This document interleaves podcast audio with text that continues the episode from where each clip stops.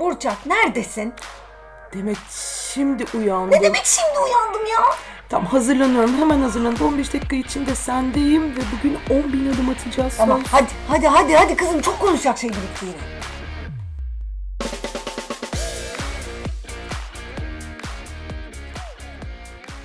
On bin adım. İki kadın. Şimdi nasılsın diye sorunca iyiyim diye cevap vermek adetler ya. Ben son iki haftadır kendime e, işte nasılsın diye sorulduğunda iyiyim derken buluyorum. Sonra da bir an böyle bir her seferinde bir duruyorum ve iyi değilim ya ben niye iyiyim dedim ki. İyi değilim. İyi değilim diyorum. İyi misin? İyi değilim ama iyi olmamaktan utandığımız yani iyi olabileceğimiz düşüncesiyle utandığımız bir zamandayız ya.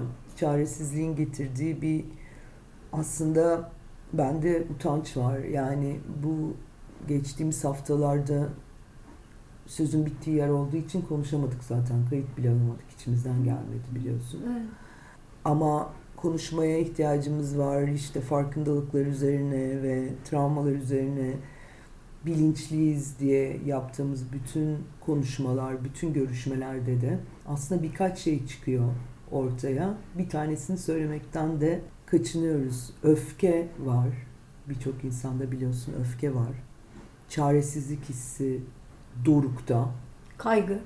kaygı, korku ama bence bunlara eklenmesi gereken şey de varoluşumuzdan utanmayı başardık.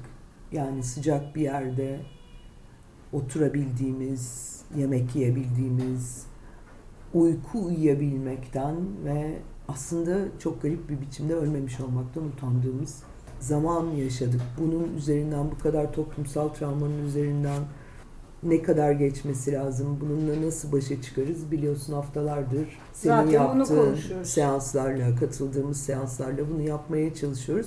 Bunu yaparken bile aslında bir suçluluk ve bir utanç hissediyoruz. Orada yardıma ihtiyacı olan milyonlarca insan varken bizim e, burada kendimizle başa çıkmaya çalışmamız hepimizi bir yandan da utandırıyor. Ama Ya evet ama Burçak yani orada hani benim yaptığım çalışmaların da amacı biraz da buydu. Ee, ben hep aynı örneği veriyorum ama uçaklarda önce anne biliyorsun kendine maskeyi takar. Biz iyi olmazsak kimseye de bir yardımımız olmaz. Hani bazı insanlar biraz bu kendini iyi tutma halini eleştirebiliyor çünkü böyle bir durumda. Ama ben bu açıdan yaklaşıyorum. Ben önce bir sağlam olmalıyım, iyi olmalıyım ki e, başkasına da bir faydam olabilsin. Çünkü bu iyi olmama hali beni e, kilitliyor. Yani ne bir şey yapabilecek halde oluyorum, ne hareket edebilecek halde yani hiç, hiç doğru düzgün düşünemiyorum. O yüzden önce benim o ruh halinden çıkmam lazım. Hani bunun içinde e, evet senin de bahsettiğin gibi bu duygu paylaşım ve dengeleme çalışmaları, dengeleme di- diyorum ona çünkü bütün duygular içimizde var ve olmalı. Hani bu çaresizlik, korku, öfke, kaygı, suçluluk bunların hepsi de normal. Ve e, aslında insanı en çok rahatlatan şey de e, güzel bir kelime bu. Muhabbet etmek. Yani sohbet ederek, paylaşarak birbirimizle bir miktar onların akmasını sağlıyoruz ve ondan sonra da onu dengeledikten sonra daha net bir e, zihinle bakabiliyoruz, olaylara yaklaşabiliyoruz, değerlendirebiliyoruz. Bir de unutulmaması gereken bir şey var tabii ki. ilk panik halinde herkes daha fiziksel yardımlara, daha insanları hayatta tutmaya ve onlara yaşam olasılığı yaratmaya çalışmak üzerine birçok şey yaptı. Fakat yıkılmış olan alanlar düşündüğünde bu yardımın çok uzun soluklu olması gerekiyor. Aynen.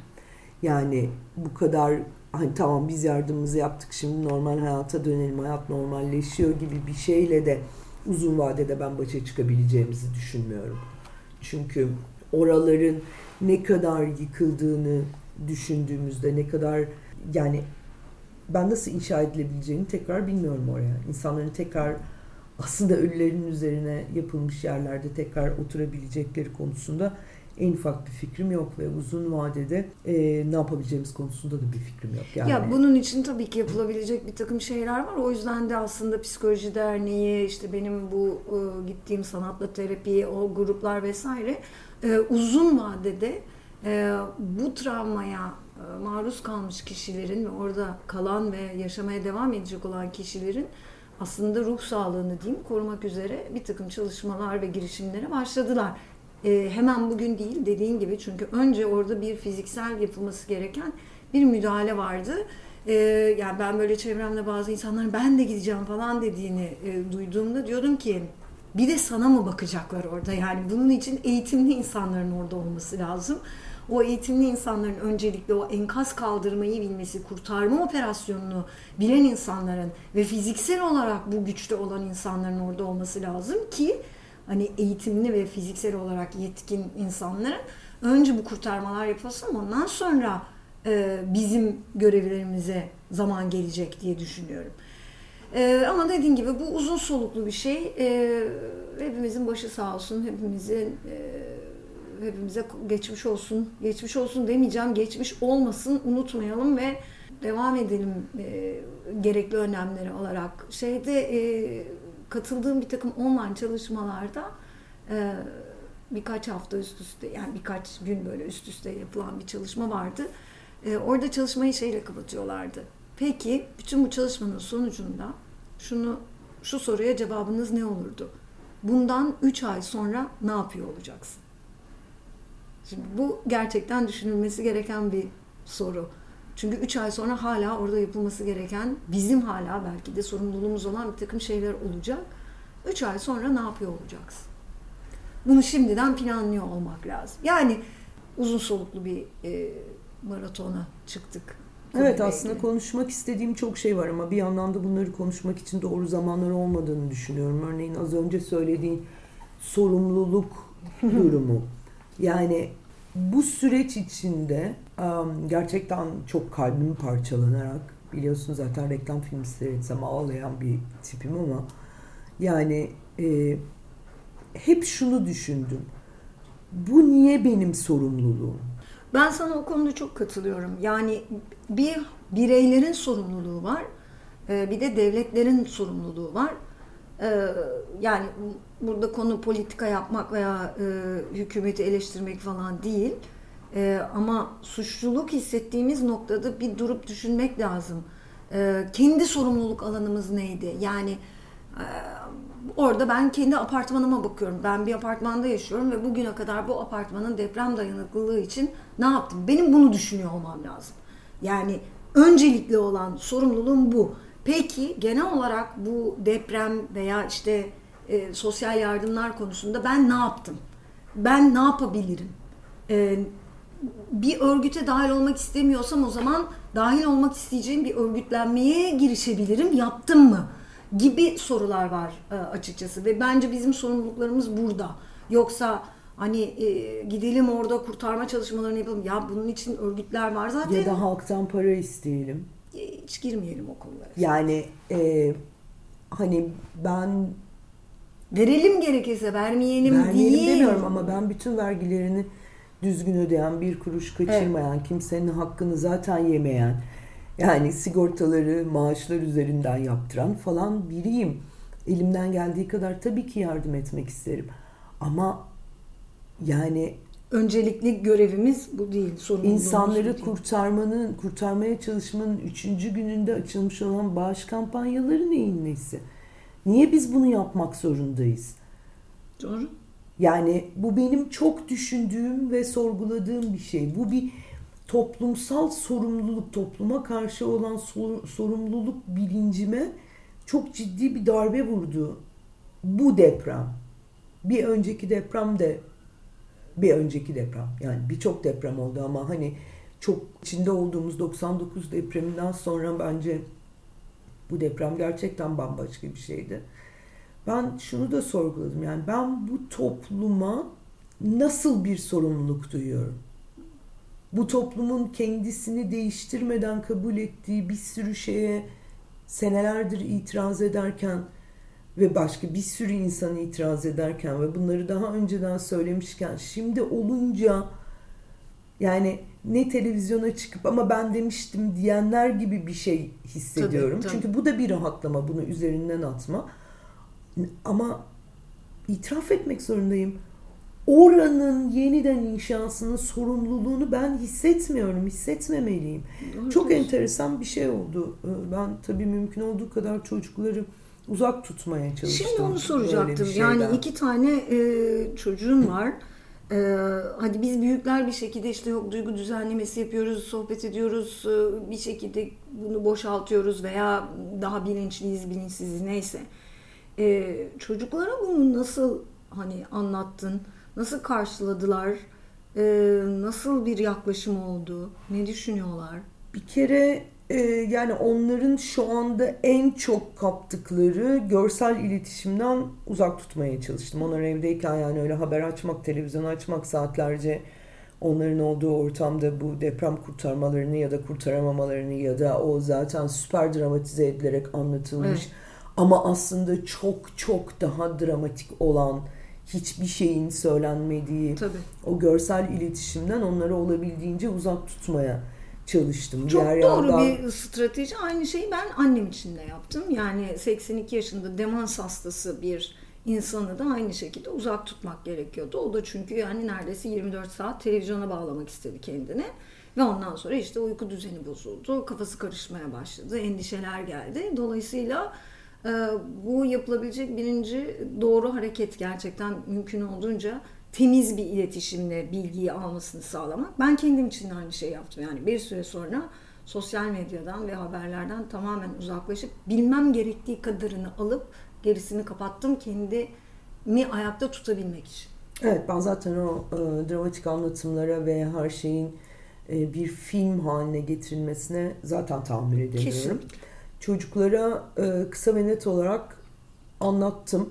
Yani e, bunun çok büyük bir deprem olduğunu, çok fazla insanın öldüğünü, binaların yıkılması yani hani bir yetişkine deprem şöyle oldu gibi dramatize etmeden olabildiğince anlattım. Böyle bir akşamdı. e, onlar odalarında işte ödevlerini bitirmiş oynuyorlardı. Gene ilk gün, ilk hafta içinde. Ondan sonra böyle işte ben televizyonu seyrederken yine duygulandım falan. Onlar gelir gelmez hemen kapattım ama öyle bir suratıma Yakalandın. sıktı, Yakalandım yani.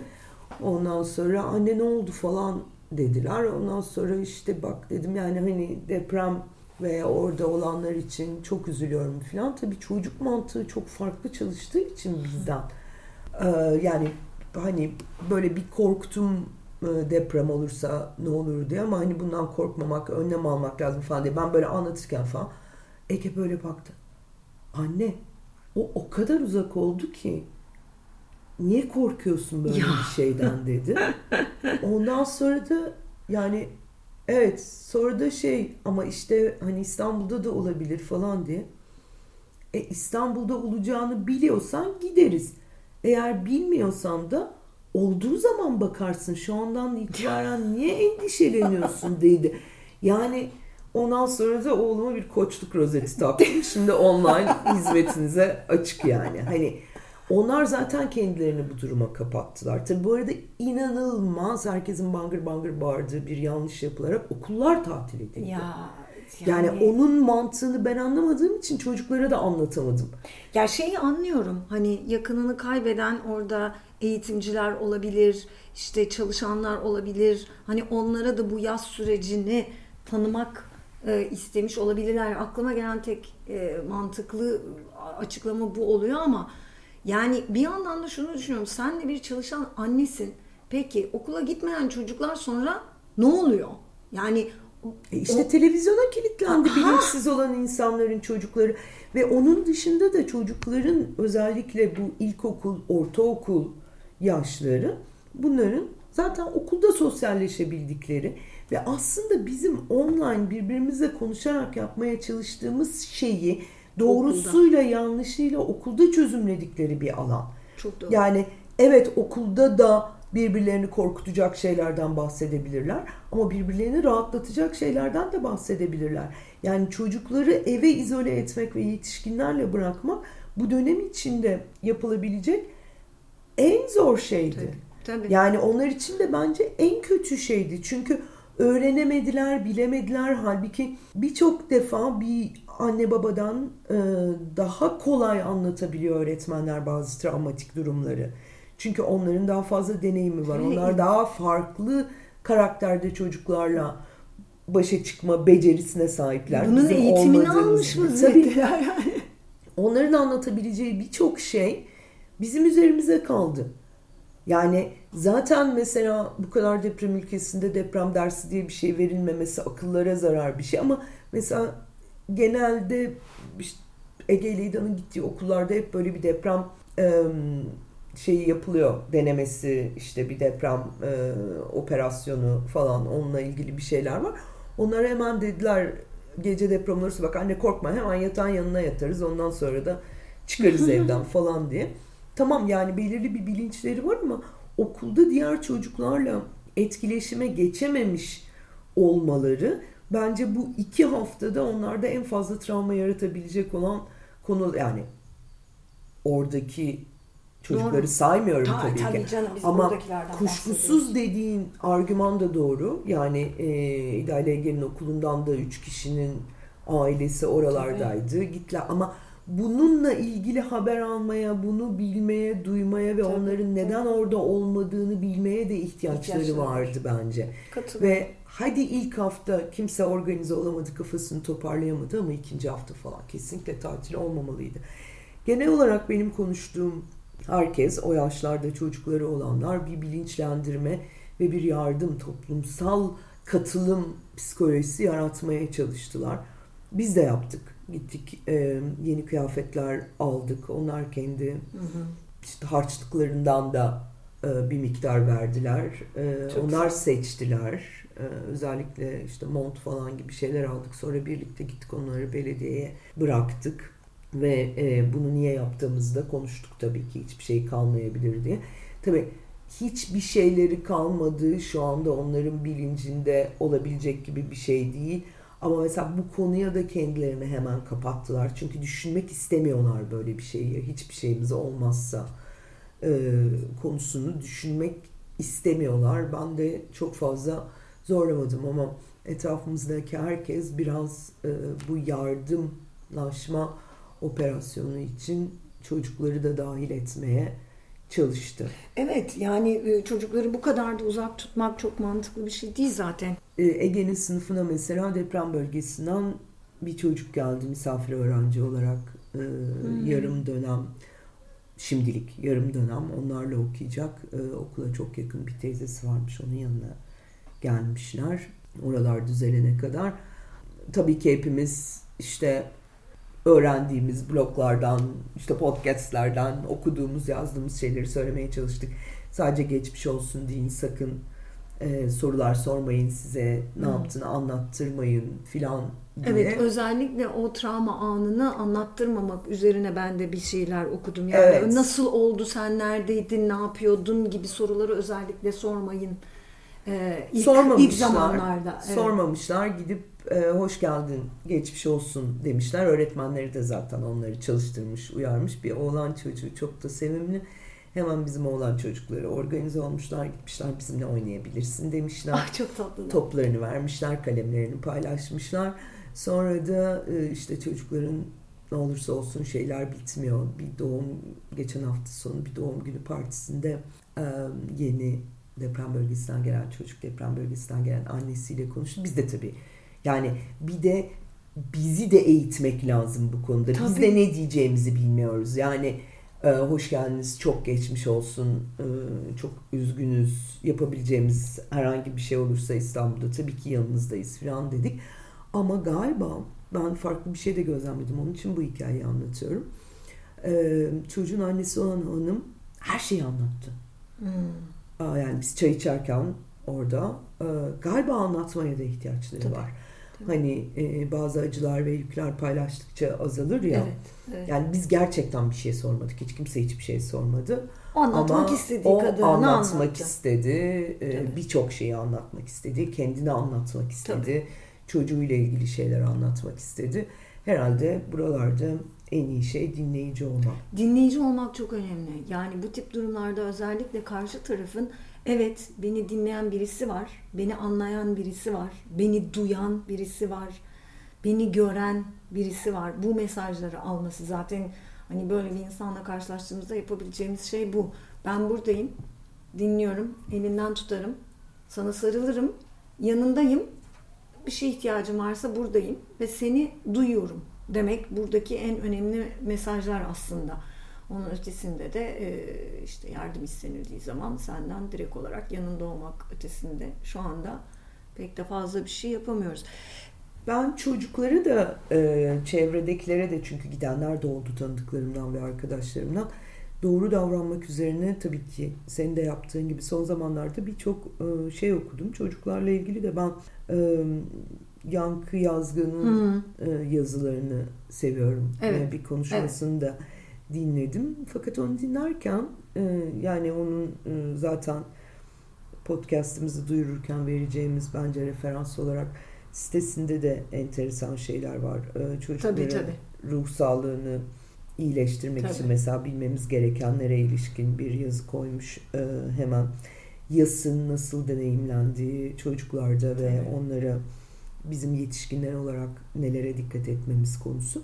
Ee, sonra da işte podcast'ini de dinledim. Fakat orada benim aklıma takılan şöyle de bir şey var. Bu e, yapılan çalışmalar aslında çok derli toplu bütün bu rehberler, sunulanlar, e, yazılanlar, konuşulanlar, e, bunların ciddi ve akıllı olanlarından bahsediyorum. Oradaki insanların travmasına yönelik. Tabii ki bizlerin travması çok ikinci, üçüncü, belki beşinci. Ama Ama bu toplumda yaşıyoruz ve biz de etkileniyoruz. Tabii ki benim Bizler- yaptığım bizde değil çalışmalar yani. bize ait Ha, çalışmalar bendeki zaten. değil ama toplumun e, yani orasıyla bir bağlantısı doğrudan olmayan, orada akrabası olmayan ya da oradan o onu yaşamamış olan insanlara karşı bu toplumsal travmayı iyileştirmek konusunda çok az çalışmaya rastladım. Yani ikinci, üçüncü Doğru. travmalarla ilgili açıkçası tabii tam da şu anda çok sıcak ama e, daha önceki çalışmalarda da mesela hep o bölgede onu yaşamış olan, o travmayı Doğru, yaşamış doğru olanlara ilişkin bir şeyler bulabiliyorum okuyacak. Ama bu bir toplumsal e, Evet. bir travma ve kolektif bir bilinç var. Yani o gece uyuyamayan, o gece uykusundan uyanan, hatta evindeki petlerin bile, hayvanların bile, evcil hayvanlarının bile uyuyamadığını, havladığını, miyavladığını neyse söyleyen, hani değişik davranışlar içinde olduğunu söyleyen pek çok insanla da karşılaştım. Ama doğru diyorsun. Orada olan şeyi hepimiz burada yani hissettik. Mesela çaresizlik diyorsun. O çaresizlik hissi aslında deprem bölgesinde o e, enkazın altında kalan, sıkışan bir sıkışmışlık hissimiz var. Çaresizlik hissimiz. O çıkamayan, biz onların hepsini burada hissediyoruz zaten. Yoksa hani çaresizlik e, sadece gidip de orada yardıma ihtiyacı olanlara yardım edememenin çaresizliği değil. Yani Ama orada oraya- bir fiil bizim de yaşıyormuş gibi hissetmemizden Or- kaynaklı. mesela oraya gidip dönenler de çok kötü haldeler. Tabii ki. Tabii yani ki. bu insan birini illa kaybetmiş olması ya da bir yakını için Buna oraya gitmiş tanık olması olmuş olmak gerekmiyor. bir travma. O insanlar nasıl tedavi olacak? Çünkü bu o zaman e, yani sadece bu felaketi yaşamış olan insanlara konsantrasyon bunun aslında su- suya atılan bir taş Tabii, gibi. tabii. Yani dalga dalga çok büyümesini sağlıyor ve hani çaresizliğin sonu ne demek? Her şeyden vazgeçmek aslında. Yani vazgeçmeye yönelik kendi hayatının ya da geleceğinin ya da umudundan vazgeçmeye yönelik bir duruma gelmekten açıkçası ben en çok Yani korkuyorum. iki türlü e, tepki verebilirsin çaresizliğe. Bir tanesi evet senin dediğin gibi vazgeçme olabilir. Diğeri de e, kırılganlık olur. Yani bir tanesinde sen kendini çaresizliğin sonucunda eğer vazgeçmeye gidiyorsan kendini e, kaybetmiş her şeyi e, kaybeden kişi olarak görüyorsun loser. Diğerinde ise victim kurban oluyorsun ve o sende hani kırılıyorsun. Birilerini suçlamaya başlıyorsun. Yani çaresizlik o yaptı. Ben yapmadım o yaptı. Ben de zaten burada kurban oldum e, durumuna düşüyorsun. Her ikisi de aslında e, tabii ki travmanın sonunda verebileceğin tepkiler. Bunların her ikisi de sonuçta seni yapıcı bir şeye e, götürmeyen durumlar. E, Ben bu yüzden bu- Çok arada hissediyorum mesela bu konuyla ilgili. Konuşmanın başında da e, bir deneyimini paylaştın ya online deneyim. 3 ay sonra ne yapıyor olacaksın? ne yapıyor olacaksın? Yani e, hiçbir fikrim yok.